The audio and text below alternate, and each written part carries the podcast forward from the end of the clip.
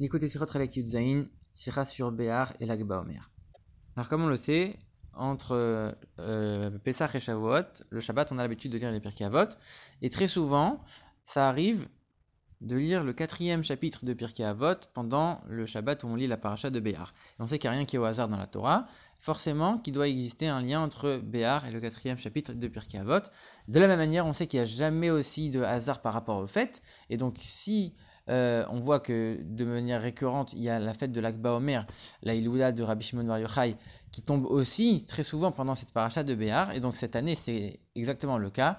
On va lire le quatrième chapitre de, de Pirkei Avot, le Shabbat de Béar. Et dans la semaine de la paracha de Béar, il y a la fête de l'Akba Omer. Donc forcément qu'il y a un lien entre ces trois événements. Et d'ailleurs, on voit que dans ce quatrième chapitre de Pirkei Avot, la treizième Mishnah, elle cite une parole de Rabbi Shimon Bar Yochai qui dit il y a trois euh, couronnes, la couronne de la Torah, la couronne de la prêtrise, la couronne euh, de la royauté, et la couronne du bon renom, de la bonne renommée, elle est plus importante que toutes les autres. Alors bien sûr, il y a énormément d'enseignements de Rabbi Shimon dans toute la Torah.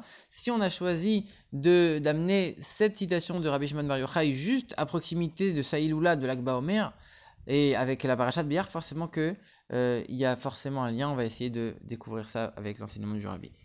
Alors, dans la paracha de Béar, on voit qu'il y a deux euh, grandes étapes. Première étape, on te dit, on, Moshe Rabbeinu, il a reçu Béar Sinaï, sur le mont Sinaï. Et on parle de la mitzvah de la Shemitah, on doit faire euh, arrêter de travailler la terre pendant une année, c'est un Shabbat pour Dieu, c'est une élévation considérable. Le mont Sinaï, on l'a donné à la Torah, et après on parle de Shabbat pour Dieu, une très grande élévation.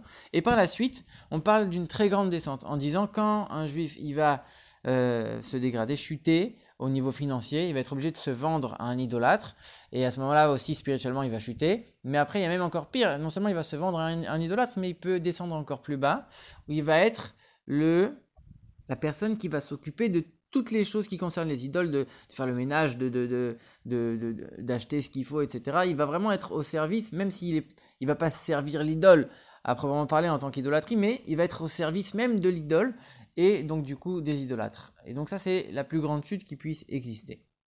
Rachid dit même qu'il pourrait même se dire dans sa tête, si déjà mon maître il est idolâtre, mon, mon maître il fait des fautes, il transgresse le Shabbat, etc., alors moi aussi je vais faire la même chose. Alors comment c'est possible de mettre ces deux extrémités, bah, le Arsinaï et la Shemitah, et, juste après cette grande descente, dans la même paracha? En vérité, Rabbi dit c'est pas compliqué. On nous dit, d'abord on parle de Arsinaï, on parle des choses très élevées, de Shemitah, etc. Parce que le but de la Torah, c'est pas qu'elle reste euh, enfermée, qu'on reste élevé et enfermé au, et enfermé au mont Sinaï. Le but, c'est de descendre cette Torah dans le monde. Et le monde, il est obscur. Il y a un voile qui, empêche de voir la divinité. Et nous, on doit, malgré ça, révéler cette Torah dans ce monde-là, justement. Où on va peut-être avoir des doutes de se dire que pendant la Shemitah, peut-être j'aurai pas de quoi manger. Ça, c'est des doutes dans la Donc, la Torah nous donne la force de, de résister à ça. Et même celui qui se vend aux idolâtres, etc., et qui pourrait penser, moi, je vais faire comme eux, même à lui, la Torah, elle vient te dire non, ne t'inquiète pas, moi je vais te donner la force, même à toi, de, rester dans ton judaïsme et de garder la Torah. Donc ça, c'est les deux grandes, les deux grandes lignes dans la paracha de Béar. Maintenant, dans la Mishnah qu'on vient de citer de Rabbi Shimon Bar Yochai, a priori c'est étonnant parce que la, couronne du, du, bon renom, c'est quoi le bon renom? C'est celui qui fait des bonnes actions et grâce à ces bonnes actions, il a obtenu une bonne renommée. Donc a priori, ça souligne l'importance des bonnes actions. Mais on sait que Rabbi Shimon, lui, c'était celui qui étudiait tout le temps. Il travaillait pas, il faisait que étudier. Et comment lui, qui représente la Torah par excellence, au lieu de vanter la couronne de la Torah, il vante la couronne des bonnes actions en disant qu'elle est plus haute que tout? Comment c'est possible une chose pareille? Alors c'est sûr qu'on trouve dans plein d'endroits, et le Rabbi donne l'exemple dans le Yerushalmi par rapport à la mitzvah de construire une souka. Rabbi Shimon, c'est sûr qu'il dit que quand on, doit accomplir une mitzvah, alors on s'arrête d'étudier, on accomplit la mitzvah, si, euh, si c'est une mitzvah qu'il n'y a que nous qui pouvons faire, etc. Alors, très bien, il, donne une importance aux mitzvot, mais de là à dire qu'il va, va dire la couronne du bon renom, les mitzvot, les actions, c'est plus important que tout, ok, on sait très bien qu'il y a une importance dans les deux, ceux qui étudient la Torah doivent aussi faire le mitzvot, ceux qui font les, bonnes actions, ils doivent aussi étudier, de là à dire que Rabbi Shimon lui-même, il va dire c'est au-dessus de tout, c'est quand même assez étonnant. Et d'ailleurs, dans ce même passage de Yerushalmi, Rabbi Shimon il continue en disant Tout celui qui étudie et qui ne pratique pas, alors mieux vaut qu'il n'ait pas été créé. Parce que l'étude, elle est censée amener à l'action. Donc on voit que même Rabbi Shimon lui-même, il est en train de te dire Le but de l'étude, c'est d'arriver à l'action. Sous-entendu, l'action est plus grande. Alors il y en a d'autres qui vont dire non. En vérité, alors comme l'étude, elle est là pour amener à l'action, si toi, tu ne fais pas l'action, alors ça remet en cause la valeur de ton étude. Donc si toi tu vas faire les actions, faire les bonnes actions, faire les mitzvot, c'est pas pour les mitzvot elles-mêmes. C'est parce que en faisant les mitzvot, tu fais en sorte que ton étude soit une vraie étude. Donc c'est pour, c'est pour la valeur de ton étude. Pareil, Lan Brazaken, dans les lois de Talmud Torah, il tranche que tout celui qui, ne, qui, euh, étudie et qui n'accomplit pas, c'est la même chose. Ce qui ressort de, chez de ce que Lan Brazaken dit, c'est que l'étude, son étude à lui, elle sera entachée s'il n'a pas accompli euh, les mitzvot et qu'il a que étudié. Donc sous-entendu, on accomplit les mitzvot, mais c'est uniquement pour ajouter une valeur à l'étude. Alors à ce moment-là, on se pose la question comment c'est possible que Rabbi Shimon lui-même il te dise la couronne des bonnes actions, de la couronne du bon renom, elle est au-dessus de tout. Alors le Rabbi donne la réponse suivante. On sait que le monde il a été créé pour faire de, pour faire de ce monde-là justement une, demeure pour Dieu, pour que Dieu puisse résider dans ce monde matériel. Et pour ça, il y a plusieurs manières. Et, et, toutes les manières de faire sont nécessaires. Les bonnes actions sont nécessaires, mais aussi l'étude de la Torah. On a besoin des deux. Si on faisait que les mitzvot, alors on est dans un monde qui est matériel. Les mitzvot, elles sont matérielles. Les, les mitzvot, elles pourraient pas nous sortir de, la matérialité du monde pour pouvoir transformer le monde. On a besoin de quelque chose qui soit au-dessus du monde. Donc on a besoin de l'étude de la Torah. Donc en vérité, c'est l'étude de la Torah qui va amener cette force de transformer le monde et de faire que le monde puisse être une demeure pour Dieu et de faire en sorte que les mitzvot puissent avoir leur impact. Sans l'étude de la Torah, les mitzvot ne peuvent pas avoir cet impact de transformer le monde. Donc on a besoin des deux, les gens qui font les mitzvot et les gens qui étudient. Et le rôle de ceux qui étudient, c'est de faire en sorte que même ceux qui n'étudient pas à plein temps, même eux, pendant le peu de temps qu'ils ont pour étudier, ils vont s'y consacrer à 100%. Peu importe la quantité, mais que cette qualité de temps d'étude soit parfaite, même si c'est 5 ou 10 minutes dans la journée. Euh, alors par contre, dire à quelqu'un qui étudie toute la journée et qui fait que ça, qui est complètement enfermé dans son étude, d'aller voir les autres juifs et de, les influencer, c'est quand même assez difficile qu'il puisse sortir d'un seul coup. C'est pour ça qu'on lui dit que lui, il doit, ça doit être gravé en lui, ça doit être complètement ancré chez lui, l'idée que tout le but de son étude n'est là que pour aider les autres, que pour amener le monde à être transformé. Sous-entendu, l'étude c'est un but, mais pas forcément en soi, c'est aussi pour aller vers les autres et pour aller vers le monde.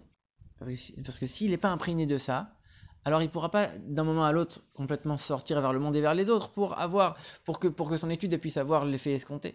Donc forcément que ça doit être complètement ancré chez lui cette idée que son étude elle est là pour le monde et pour les autres. Alors a priori c'est deux opposés qui sont impossibles à, à unir quand on est complètement plongé dans l'étude, on est complètement séparé du monde. Et quand on veut rentrer dans le monde pour avoir un, impact sur lui le transformer, alors il faut être à l'intérieur. Donc ceux qui sont un peu dans l'étude, un peu dans l'action, on comprend. Mais celui qui est vraiment complètement à l'intérieur de l'étude, qui a que ça pour lui, il est complètement plongé dedans. Comment on peut lui demander d'avoir un impact sur le monde? C'est deux choses qui sont opposées.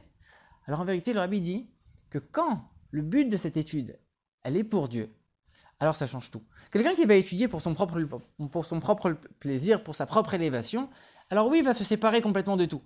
Mais celui qui étudie uniquement pour Dieu, il sait que le but de Dieu, le, but de la création du monde, la volonté de Dieu, c'est quoi? De faire l'union entre les deux, de faire en sorte que cette Torah va avoir un impact dans le monde. Et donc comme lui, il va étudier, mais en, ayant pour, mission de, se lier à Dieu, de s'annuler, de, se de se soumettre complètement à Dieu, de, s'unir à Dieu avec son étude, forcément que son étude aura un, rôle différent, il va réussir à unir ces deux opposés à la fois être complètement plongé dans l'étude, mais à la fois faire en sorte que cette étude puisse euh, être dédiée à avoir un impact dans le monde et sur les autres. Et c'est ça qu'on a trouvé chez Rabbi Shimon Bar Yochai, justement.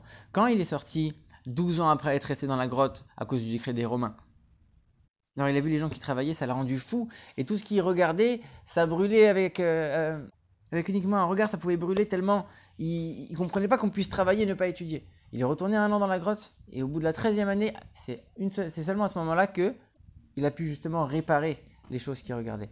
Il a dit à son fils, ça suffit au monde qui est que toi et moi qui étudions. Ça veut dire quoi? En vérité, on peut le lire, c'est, ça veut dire quoi ça suffit pour le monde? Ça veut dire notre étude, elle est pour le monde. Il a compris à ce moment-là que l'étude, elle, était là pour être redirigée vers l'extérieur. Encore une fois, quand, on regarde les choses de manière limitée, 12, 12 ans, les 12 premières années, ça représente la limite, la nature. Par contre, 13, c'est ce qui est au-dessus de la nature. À ce moment-là, il a compris qu'il y avait uniquement le, seul but était de se lier à Dieu. C'est au-dessus de la nature, c'est au-dessus, des limites. Et donc, on n'est plus là pour euh, se séparer du monde, mais on est là pour justement avoir un impact dans le monde. Et l'un n'est pas opposé à l'autre, justement. On est sorti de ces limites du monde. Maintenant, on comprend pourquoi il a dit la couronne du bon nom, elle est au-dessus de tous. On peut même lire avec une ponctuation un peu différente cette Mishnah, comme pour dire que même la couronne de la Torah, et même les autres couronnes qu'on a citées, elles vont s'élever. C'est pas seulement la couronne du bon renom, elle s'élève au-dessus des autres couronnes. Même les autres couronnes, elles vont s'élever grâce à la couronne du bon renom, sous-entendu, son étude sera élevée grâce au fait qu'elle a un but qui est tourné vers l'action, vers le monde et vers les autres. Et pour l'allusion, cette Mishnah, c'est la 13e Mishnah, comme on vient d'expliquer l'importance du chiffre 13. Maintenant, on comprend aussi le lien avec l'Akba Omer. L'Akba Omer, c'est la Iloula de Rabbi Shimon Bar Yochai. On dit que ce jour-là, il a atteint des, compréhensions dans la profondeur de la Torah qu'il n'avait pas atteint jusqu'à ce moment-là. Mais il, a seulement, euh, il n'en a pas seulement profité lui-même, il a aussi enseigné à ses élèves. Encore une fois, on voit l'idée de transmettre vers l'extérieur. Et d'ailleurs, Rabbi Shimon, quand on réfléchit, en vérité, c'est celui qui a dévoilé la profondeur de la Torah avec le Zohar. C'est le seul qui a pensé à transmettre les profondeurs de la Torah, alors qu'il y en avait d'autres aussi de sa génération qui connaissaient la profondeur de la Torah, mais ils l'ont gardé pour eux-mêmes. Donc on voit vraiment cette idée chez Rabbi Shimon de transmettre vers les autres de la transmission vers l'extérieur euh, de l'étude. Et finalement, c'est exactement ce qu'on a dit au début avec la paracha de Béar. On commence avec Béar Sinai, la Shemitah, les choses extraordinaires. Et après, on a un impact et une application dans le monde matériel concret, même pour les niveaux les plus bas qui soient. Donc on voit vraiment l'union des deux opposés en surpassant complètement les limites de la nature.